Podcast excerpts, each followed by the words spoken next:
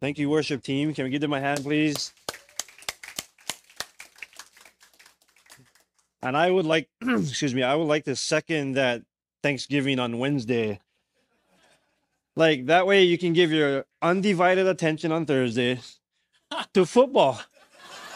Giving thanks to football. Three games, and you can eat the Thanksgiving food as pupus on Thursday, so there's less cleanup.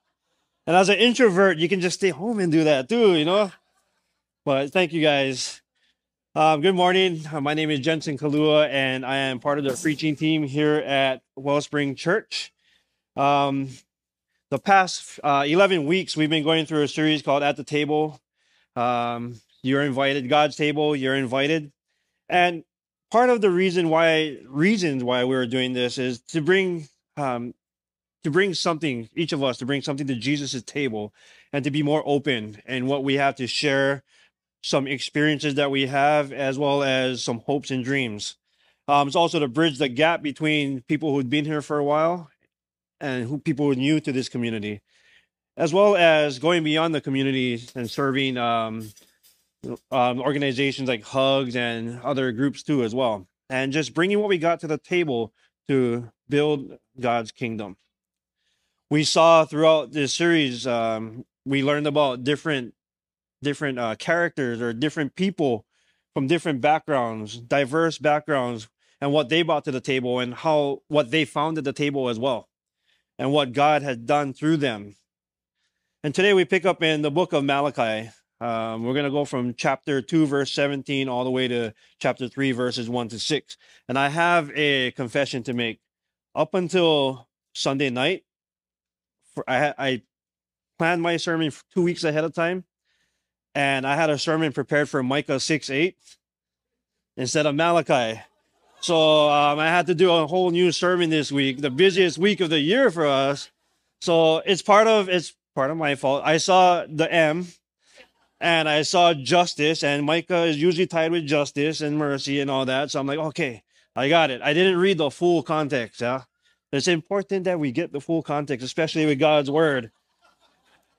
But I have uh, ADD when I'm reading and I skim through things, and ADD stands for attention deficit. Where was I now? But uh, we're going to pick up in uh, Malachi chapter 2, verse 17. And before we go any further, let's open with prayer. Holy Spirit, we just ask that you speak to us and that you would reveal your word to us, Lord. I pray that we would not only hear what your word says, but we would do what your word says as well. Challenge us, sharpen us, cleanse us, build us up for your kingdom purposes. In Jesus' name, amen. Well, Malachi 2.17, it says here, You have wearied the Lord with your words. How have we wearied him, you ask? By saying all who are evil are good in the eyes of the Lord, and all who is and he is pleased with them, or where is this God of justice? What we have here is the last book of the Old Testament, not the tenth to last book of the Old Testament, but uh, we there's a transition here, and we're gonna be the quiet years for 100 years where God doesn't, or 400 years where God doesn't speak to anybody through prophets. And Malachi is prophesying what is going on here and the people are waiting. They just got finished building the temple, and now they're waiting for God to return to the temple or fill the temple. I think their expectations were a little different than what God had planned. They're expecting someone to come and conquer their enemies. Same with we find in the uh, the Gospels that the people were expecting a conquering savior versus one who coming to lay his life down as a prince of peace. But the people are they're waiting for God's presence to return and they start to question God's love and justice. And this is where they begin to compromise. They also begin to make up their own truths, saying that all who do evil are good in the eyes of the Lord. Well, that's not a full on lie, but God loves everyone. But they're starting to compromise what is and what is not of God. And I see that a lot today. Um, you see churches compromising for the sake of building numbers. We see them compromising just so that they're more attractive. Um, you go on social media and there's all kinds of truth out there now. And it's it's hard to talk with people about what truth really is because you look like a bigot or a Bible thumper or all, all these kind of things now. But uh we we see how God's word is starting to be twisted, especially amongst our keiki.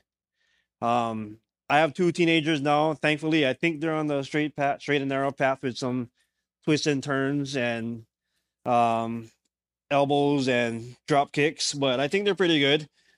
Um, but talking to them sometimes is I, I see them how how people influence them, school curriculums, other people out there, and it's so easy to get twisted and and turned around from what God is really saying. Malachi is pointing out here that um, the problem is not the lack of God's love or justice for them, but it's the lack of their love and justice. They they basically they're throwing a tantrum like god we expected this. We want you here now. We want you to overcome everything. We want to feel your presence. We want to experience you right now but we're not getting that lord. So what we what are we going to do? We're going to be pouty pouty israelites or or kids. And he confronts them.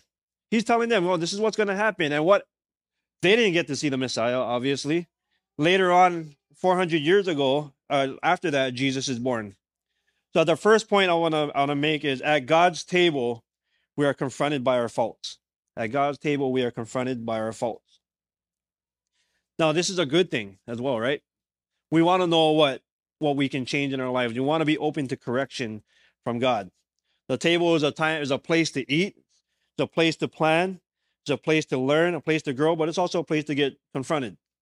My dad loved confronting me at at tables, the outside table in the garage growing up, I was a little bit kolohe, um, or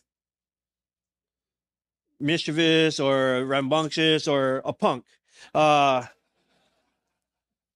back then, we had, you know, the telephone. We had to share it with anybody else. We had to take turns talking on the phone. And my teenage sister at that time, she loved talking on the phone. Me, I, I can have a quick conversation. I just need to know what's going on with my friends. And she loved to talk story with her friends forever.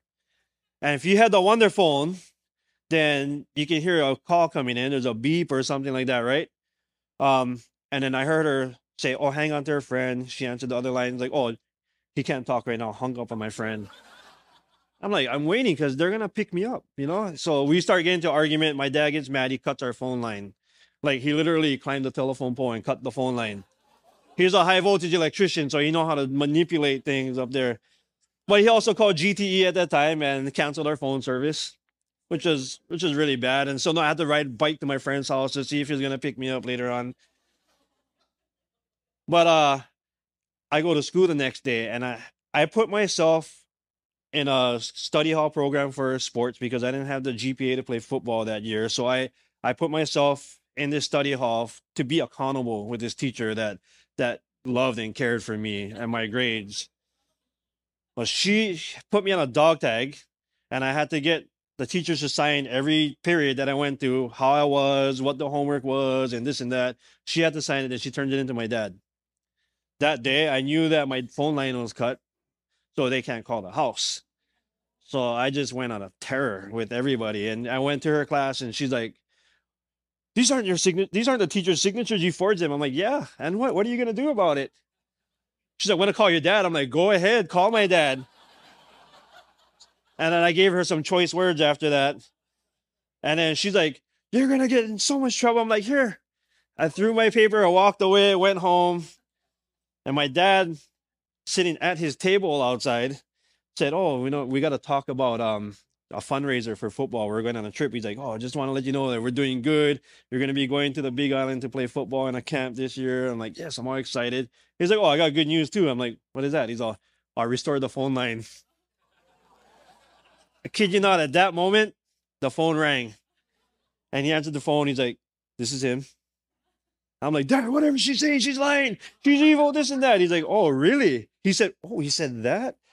Oh, click and I just looked at him like, Dad, she, she's full of it, Dad. She's full of it. And he's all, Oh, you called her this, you called her that, you forged signatures and this and that, and you ripped your dog tag up. And oh yeah, it was it was a it was I was confronted by my faults at that table, big time that day. but uh, at God's table, we are confronted by our faults. In today's society, What are some gray areas, or reflection question? What are some gray areas or sin that's tolerated by God's people? What are some some areas, um, some gray areas of sin that is tolerated by God's people? Let's moving on. Uh, moving on to Malachi three, verse one. See, I will send my messenger, who will prepare the way before me. Then suddenly, the Lord you are seeking will come to his temple.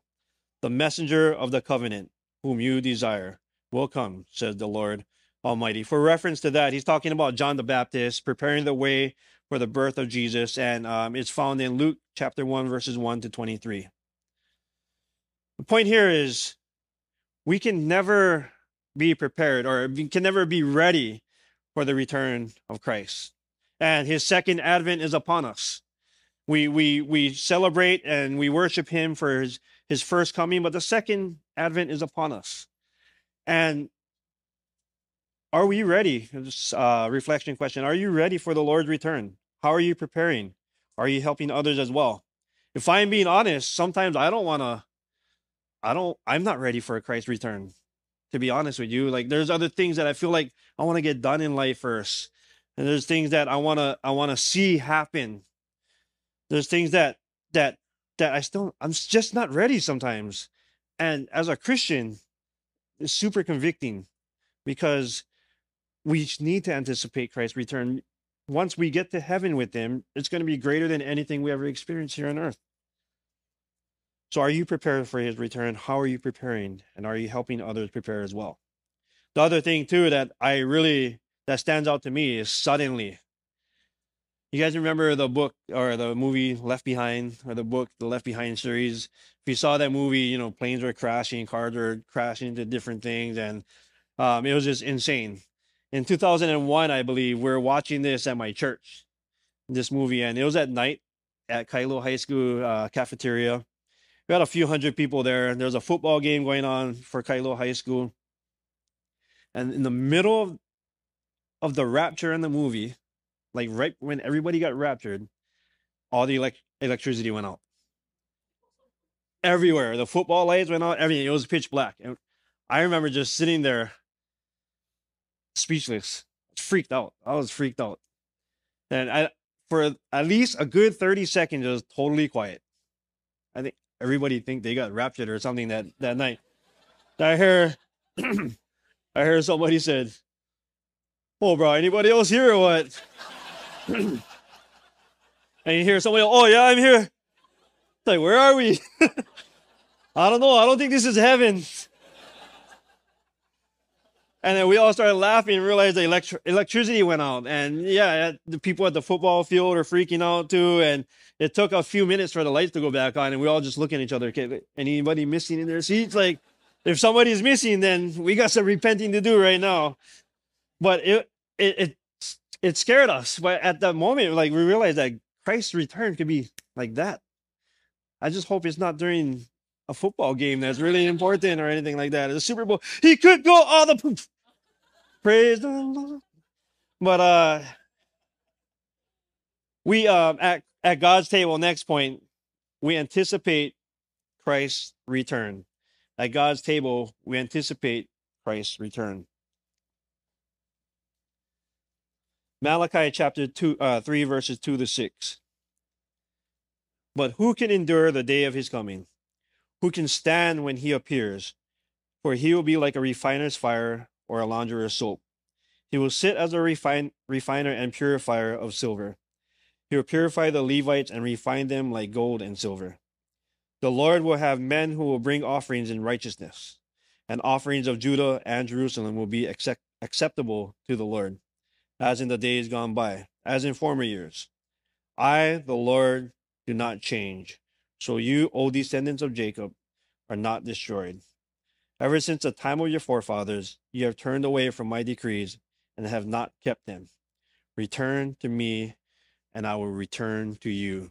If you guys want to highlight that part in your Bible, return to me, and I will return to you, or in your notes, that's a promise. Or I think uh, what the kids say nowadays after that is bet, I think, which means fo sho or raja or 10 4 or something like that. But return to me and I will return to you. This is the grace of God. Through it all, through all the complaining, the moping, and and, and the questioning, and and the anger, the twisting of his truth, he still says at the end of this all, you, he says, "You have not, you have turned away from my word. You have not kept kept them. Basically, you have rejected me. But the word that changes everything. But if you return to me, I will return to you." Jesus has come, had come to cleanse us and purify us and sanctify us. And I know part of it, part of our rebellion at times is that we have we have habits, we have hurts and hangups, things that are unfulfilled, things that we we gave to him expecting a different kind of return and it's not what we want. And we we get disappointed by that and we we kind of like say, "Okay, God, I'm going to do it on my own because I gave you a chance to to do it and didn't happen." But God says, even despite all of that, return to me and I will return to you. Part of God inviting us to the table is he's in, he's inviting us to bring the right gifts with the right heart. Coming to the altar not having something against someone else or something against God, but you're saying, you know, take care of yourself. Ask for forgiveness, repent, turn from your ways, and bring the right gifts with the right hearts. Question here What do you need to be cleansed from? What do you need to be cleansed from? This is this world we live in, it's easy to become weary and, and heavy burden. Um, this past fall, my my youngest son Isaac played on two baseball teams and a football team. Uh, one baseball team plays all the way at Koko Head. The other one plays all the way at um, Central Oahu Regional Park. And then the football team plays in Mililani. Or before that was Salt Lake. And it's, we enjoy it, but it's so challenging. It's so tiring. Um, it's like, okay, one day we had to go from Salt Lake or Mililani to Central Oahu Regional Park and jet it all the way safely, speed limit, no way, to uh, Cocoa Head and their team, their team that plays at Koko Head, they're they're te- we're playing 12U with some 13 year olds in that league, and their team is 10 year old 10 year olds. And you see him, he's the smallest one in the team. In fact, he look when he in left field when he's playing left field, and they don't cut the grass, he looks like a prairie dog in left field, just standing up waiting for the ball. well, that team went. We went 0 and 10 we almost won three games. Almost won, but we made mistakes at the worst possible time. That becomes weary when they don't get the when they don't get the signs or the signals that we practice. I don't do this thing anymore or all the different signals. I give them wristbands with numbers and I call one number out. And I say, okay, it's gonna be or I call three numbers out, but I tell them it's gonna be the first number. You know, steal, hit and run, bunt, sacrifice bunt, and all this stuff. So this, I said, we're gonna practice this right now before the game. Okay, you guys ready? Yeah, we're ready, coach. We're ready. Oh, coach, what's going on over there? Like, you guys got worse ADD than I do. And I'm looking with them too. I don't know. I don't know, but so the first first time, right before our first game, I call our numbers out. I say, okay, uh, what is five three two? And they're all kind of like, I'm like, look at you guys' wristband. They're like, oh yeah. And then they all say the same thing, thankfully, except for one kid. He's like, Coach, you said you was going to say one number, yeah? I was like, Yeah, the first number. He's like, There's no 532 on the wristband, coach. It only goes up to six. And I'm like, Okay, you're batting last. But as weary as that season was, I mean, this we dealt with this stuff throughout the season. As weary as it was, there's so much joy. Like there's so much joy because at before and after every game we have we have a prayer, and it's initiated by the players.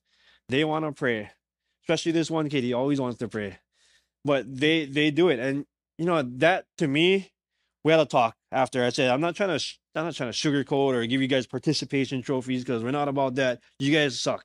But uh, I th- I told them that, and they're like, "Coach, maybe it's the coaching." But they, I forgot where I was going with that now.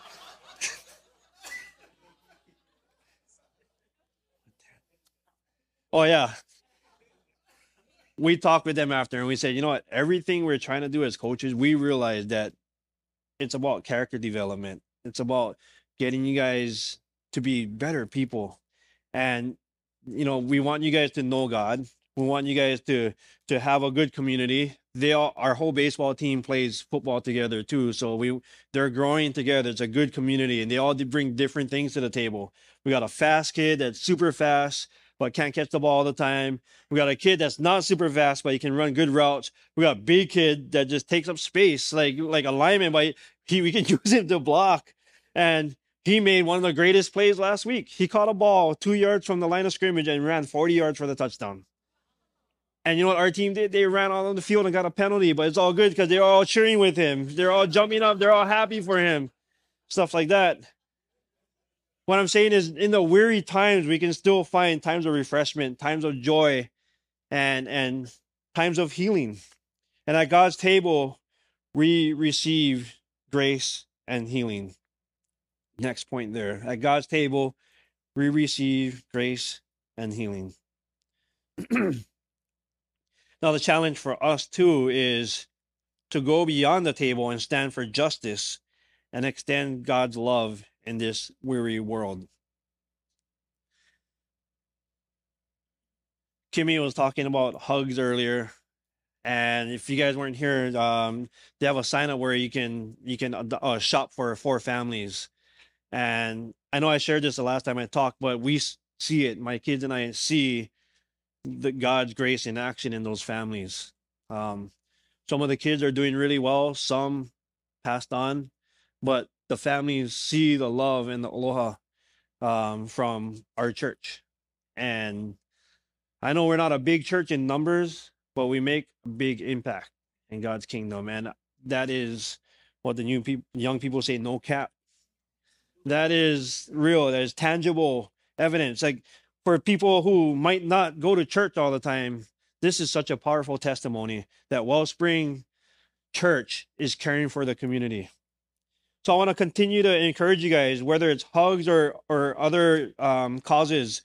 Now is the time to to go out there and and uh, make yourself available.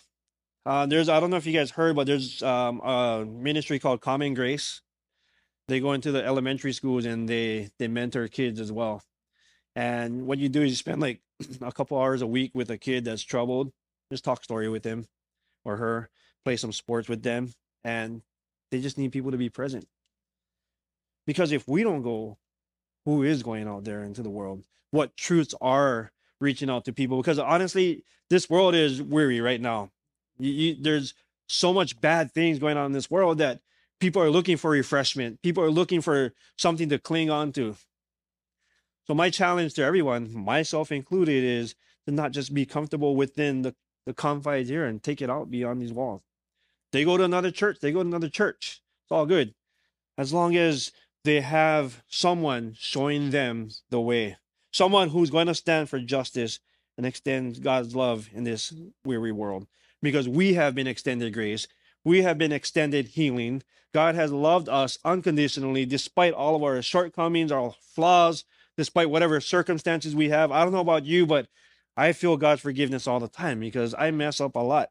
I mess up in my family. I mess up at work. I mess up, obviously, in coaching baseball sometimes. But God, God loves us. And in conclusion to this, God wants to use you as you are. He wants you to use your unique gifts to build others and to reach others as well.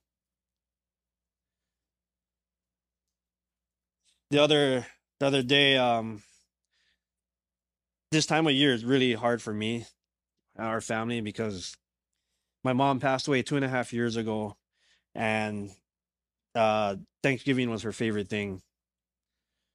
Uh, my dad wasn't doing so well after she passed, and they ended up losing their house in Kailua that they worked all their lives for. Um, and that house was more than just house; it was a place where our whole ohana would come every Thanksgiving, and we would we would eat, watch football. The kids would play together. All the cousins would come over, and that was a precious time. And uh, Thanksgiving is a time where I truly miss my mom and my my kids, and Kimmy misses her as well. Well, my sister came from the Big Island. She's like, "Oh, I got something for you," and she had a Bible that my mom had. And before my mom gave her life to the Lord, I, I bought her this Bible, and said to my mom from your only son, aka favorite kid. Um, and I told her Jesus loves you, and that, and started back in my possession now. And I was just like, while I was studying for um, this this passage, I looked at it, this whole outline from 217 to 3 to beyond 6 is all underlined. And it says something like, God's love is unconditional. And I don't know why I'm sharing that, but I, I realized that, that that gift that I gave her led her to the Lord. And that person that God might want you to reach out to might be that person right next to you living in your house or, or your neighbors or someone close. You, you don't have to search them out all the time. They might be right there. So this season, as as we deal with, as we're gonna go through um, a series on the weary world or weariness, let's be people that are fountains of life, that refresh, that nourish, and that that give hope and joy and peace during this time. Amen. Let us pray.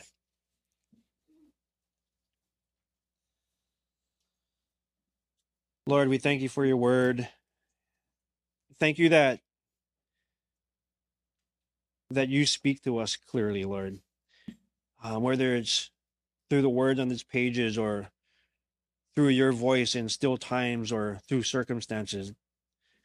Lord, help us to to be sensitive to your leading, to your voice to this time, Lord. Help us to look for victories, the little victories that that you given us, Lord. During times of weariness and during times of doubt, God, as we come to the table, we pray that we are confronted so that we can change. We pray that we receive grace and healing as we anticipate your second coming, as we anticipate what you're going to do in us and through us. Lord, I pray that at this table that we would be motivated. We would have a holy passion to stand for justice and to extend your love to other people. God, we thank you so much for this series. Thank you for every word that was spoken by every preacher, Lord, every speaker, God. And we thank you that your word says that it does not return void.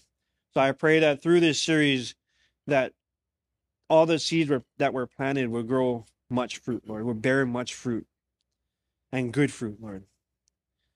Bless us during this season. Bless those around us.